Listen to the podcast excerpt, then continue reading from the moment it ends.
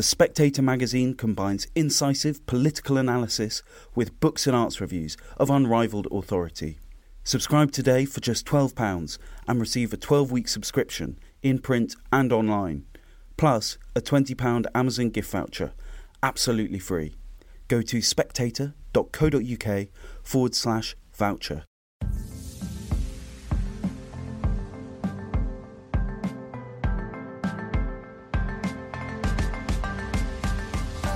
Hello and welcome to Chinese Whispers with me, Cindy Yu.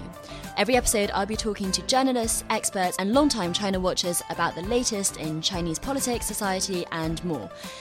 There'll be a smattering of history to catch you up on the background knowledge and some context as well. How do the Chinese see these issues?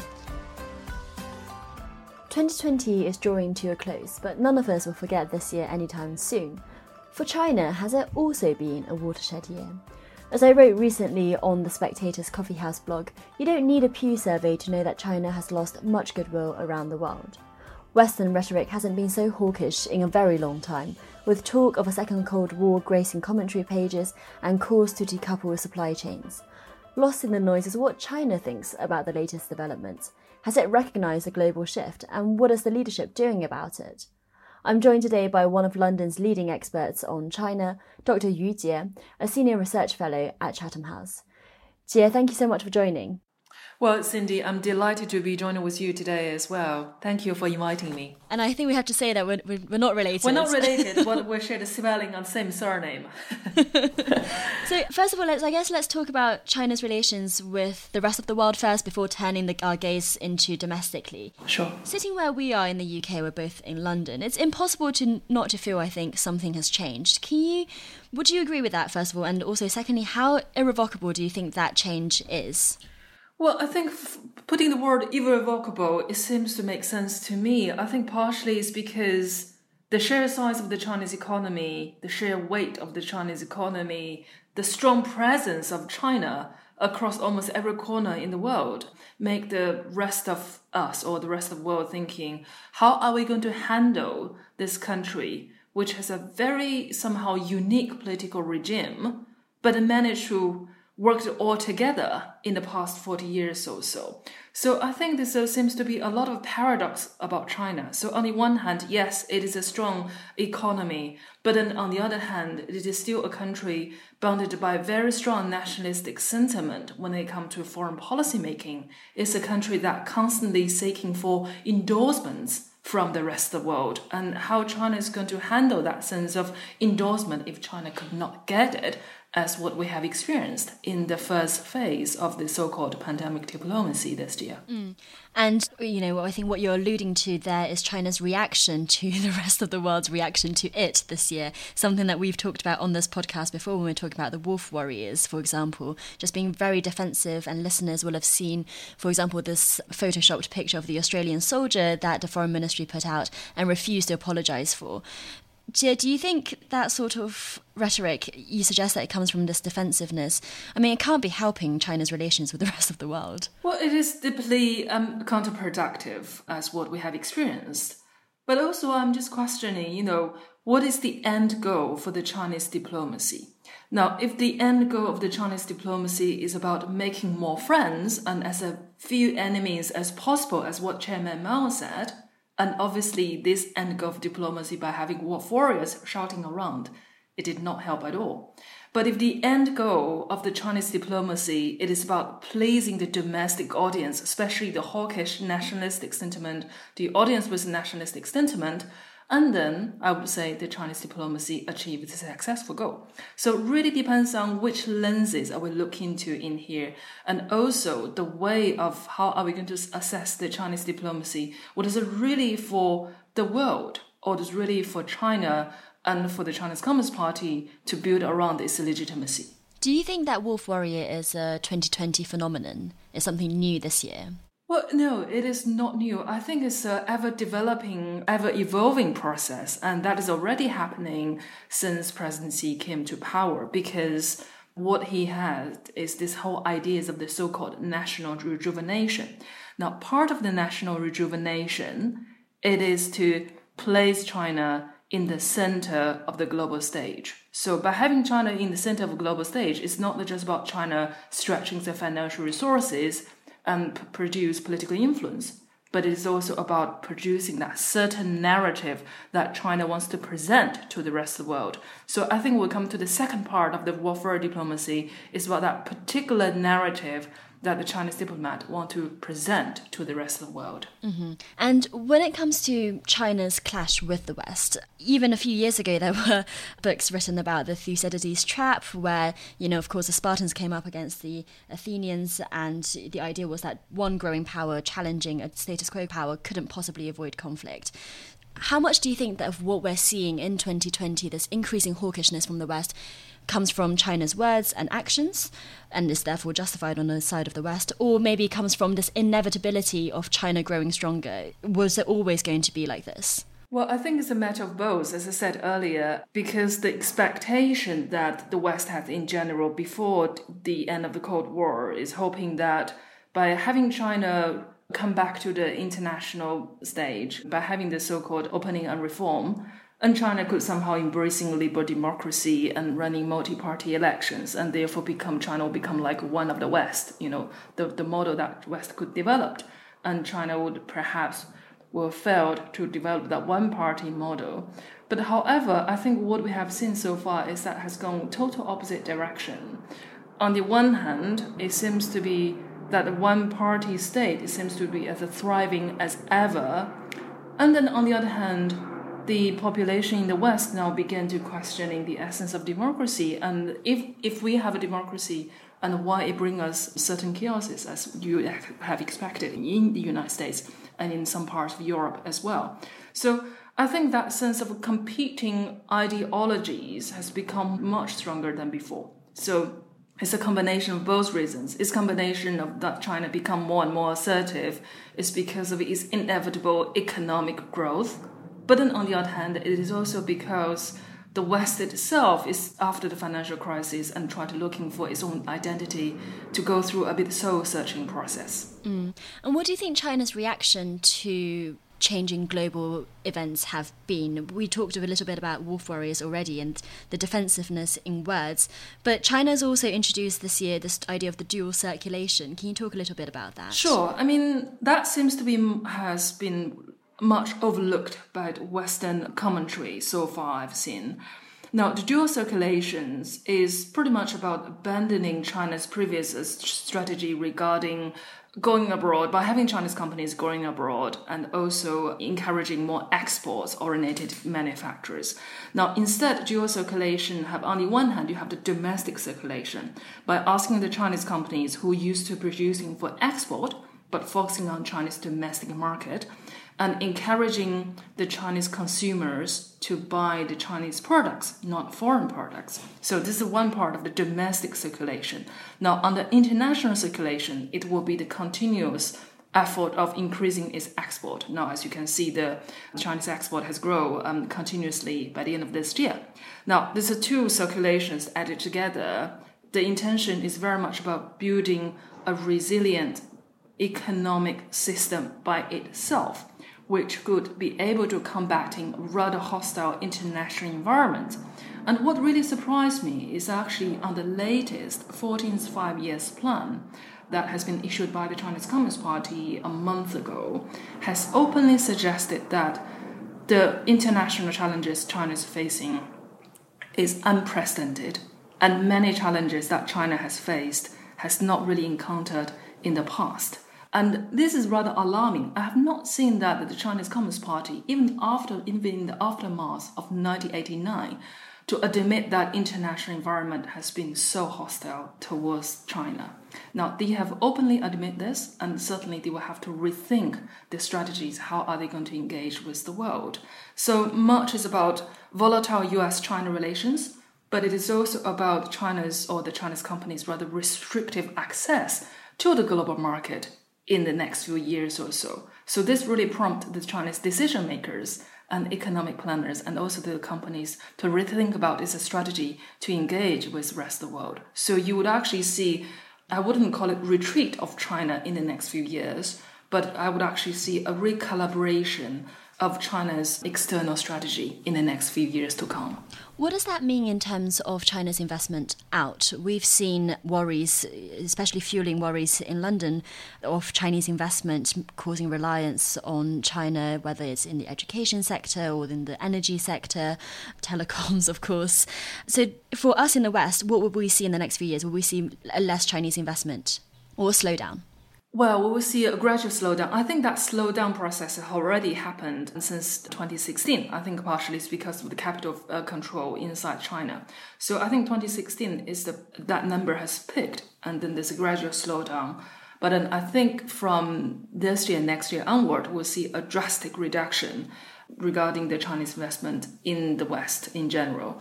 But what we will see is we're going to see an increasing investments of the Chinese state-owned enterprises or private companies in largely East Asia region. Just judging by the recent agreement has been signed, the RCEP, and also the China's potential membership regarding CPTPP, and that for me is a very clear sign that China is now begin to rethink its external strategy to return to Asia, to base in Asia, rather being something more far stretch. You mentioned capital controls there. Can you explain what's happened with that in China since 2016? Now, regarding the capital control in China since 2016, it is largely because many Chinese companies, as well as individuals, have a large number of foreign currencies at their own hands. And some of the Chinese companies use those their foreign currencies um, to purchasing properties or conducting merger and acquisition in order to shifting their foreign reserves out of China, so as do many individuals has done the same thing as well.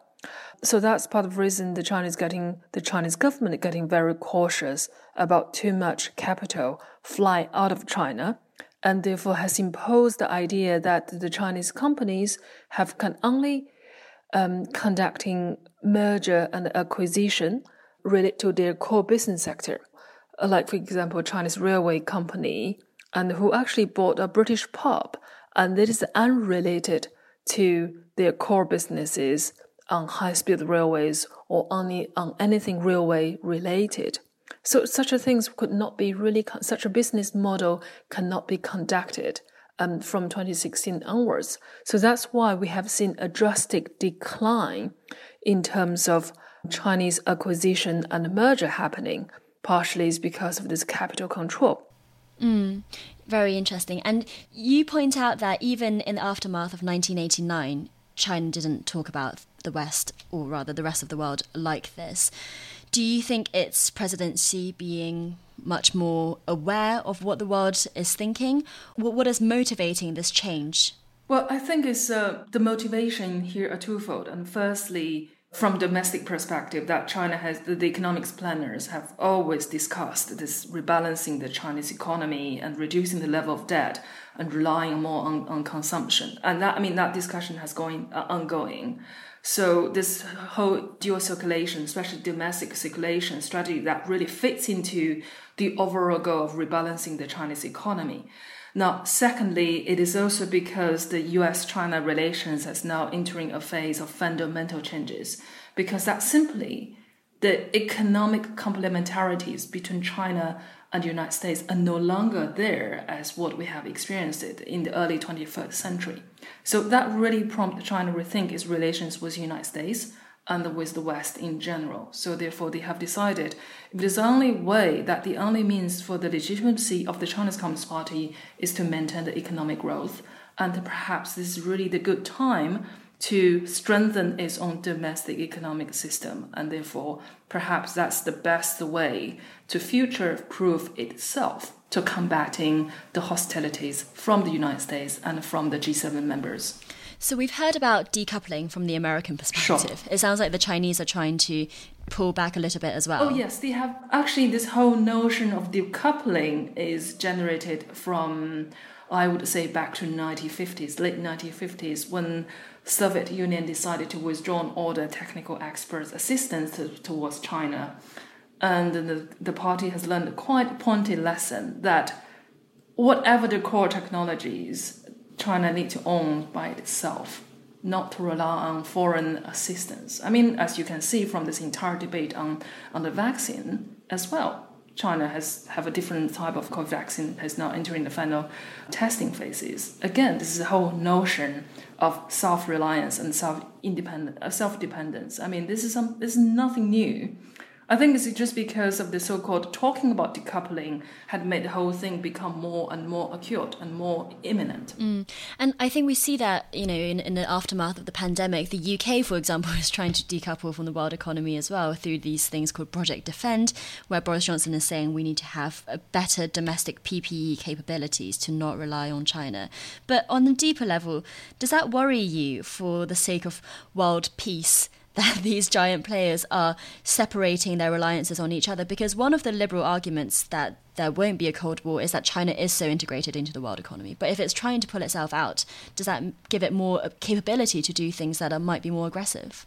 I wouldn't say so at this stage because even if we are talking about self-reliance, even if we are talking about China be able to develop things independently, and such things would take a long time and such things which also require talents that's deeply embedded in the education system. Because so far in China, it has this education system that very much discouraging independent critical thinking, very much encouraging, you know, follow whatever your superior has told you. So that is really a way which would hinder the scientific innovation to some extent. So that would not really help China on the one hand. Now, on the other hand, for the rest of the world, and especially the West in general, by decoupling against China. That requires extra funding, that requires separate industrial policies.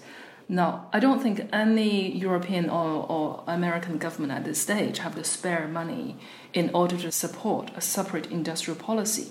So the discussion about decoupling is very much happening on the political sphere, on among the politi- political establishments. But you hear less and less for enterprises, and you hear less and less for American companies which have constantly invested in China in the past four or five years, irrespective how hostile that rhetoric come out of White House. So I think we have a lot of talking about decoupling, but when it actually happening, it is not happening at this stage so far. Mm. And you mentioned RCEP, and it's a trade agreement that hasn't really had much attention, I think, at least sure. in the West. And we've been talking about the pandemic, we've been talking about Brexit. But RCEP is basically one of the largest trade agreements with 15 countries in Asia Pacific, from Australia to China to Southeast Asian nations. So I guess that brings me on to my next question, which is that China has signed this, it has been accepted into this group. Does China have more friends on the global stage than people in the West might think? I wouldn't use the word friends because the friends is all about see each other eye to eyes and share the same values. You know, when it comes to judgment on values, China is always the outlier. So I wouldn't use the word friend, but I would rather use the word of economic partners. I mean, surely for many of the ASEAN countries, they are far, economically far more dependent on China than dependent on the United States. So don't forget, at the end of the day, RCEP is the ASEAN-led initiative. It's not the China-led initiative. And it's just because China's economic presence within the region make China become such a vital member for that particular trade agreement. But if you actually look into the details of RCEP, um, you found the chapters on digital um, data protection, on trade in services is quite weak. So that need to be strengthened. I think what China intended to do within RCEP and also within the potential CPTPP it is to increasing is the so-called discursive power, the ability to be able to shape the international debate and setting the international agenda from the very beginning of that debate. I think that's what something that Xi Jinping has always promoted since he came to power. So the RCEP and the CPTPP, it is really an expression, a testament for China is doing so. I always find that question of who holds the discursive power sure. a really interesting one because sure. who are you asking? I mean, uh, surely everyone who is observing international politics are doing it from their particular perspective, and that's that's I guess part of my question as well is whether or not in our Anglosphere in the Western centrism, how much Western centrism is there that we are not seeing, for example, China's allies in Southeast Asia so much as we are seeing its belligerence in the South China Sea. We're not seeing its alliance with Brazil when Turkey and Indonesia, which have all booked Chinese vaccines because they don't think they can get their hands on the Pfizer ones. So who decides who holds that microphone? well, I think let's put it this way. I think the Western intellectual community always accuse that China seems to be a revisionist power. Yes, I do not deny that. But I think we should put some nuances in here that China is indeed a revisionist power, but is a, a revisionist power by a la carte. So China decided to choose which part of international agreement or which part of the international order that China dislike and then revise and which part of international agreement or multilateral order actually would fit into China's purpose and China choose to abide. So I think we need to distinguish on the spheres on which part that China decided to follow or not. So if you actually look into the economic global governance, if you actually look into the financial architecture, and China seems to be a positive and active player for that follow the international rules and existing orders. But if you do look into the issues on cybersecurity, on maritime security, and China is definitely a total outlier that very much go against the existing international rule. So I think the picture is far more complex by just suggesting China is a total revisionist power completely. And yeah, just going back to your dual circulation, finally, I just wondered what the actors involved think about all of this. By that, I mean the state owned enterprises and the private businesses that have been for so long encouraged to invest abroad, as well as the consumers who often prefer imported goods. Is dual circulation really something that can be achieved through a top down directive? I do think that the Chinese companies and also the Chinese private investors um, realized that international environment, both economic environment as well as the geopolitical environment, has been increasingly hostile towards Chinese entities, and therefore they began to rethink their strategies as well. Yes, indeed, the government encouraged the Chinese companies invested abroad but the situation has now changed, and therefore they have decided okay, let's go back to the domestic circulation, investing inside the Chinese um, market instead. Now, yes, in the past, the consumers often quite prefer the imported goods, but on the other hand, the Chinese consumers also began to acquire a taste of buying some kind of high end domestic consumer products as well.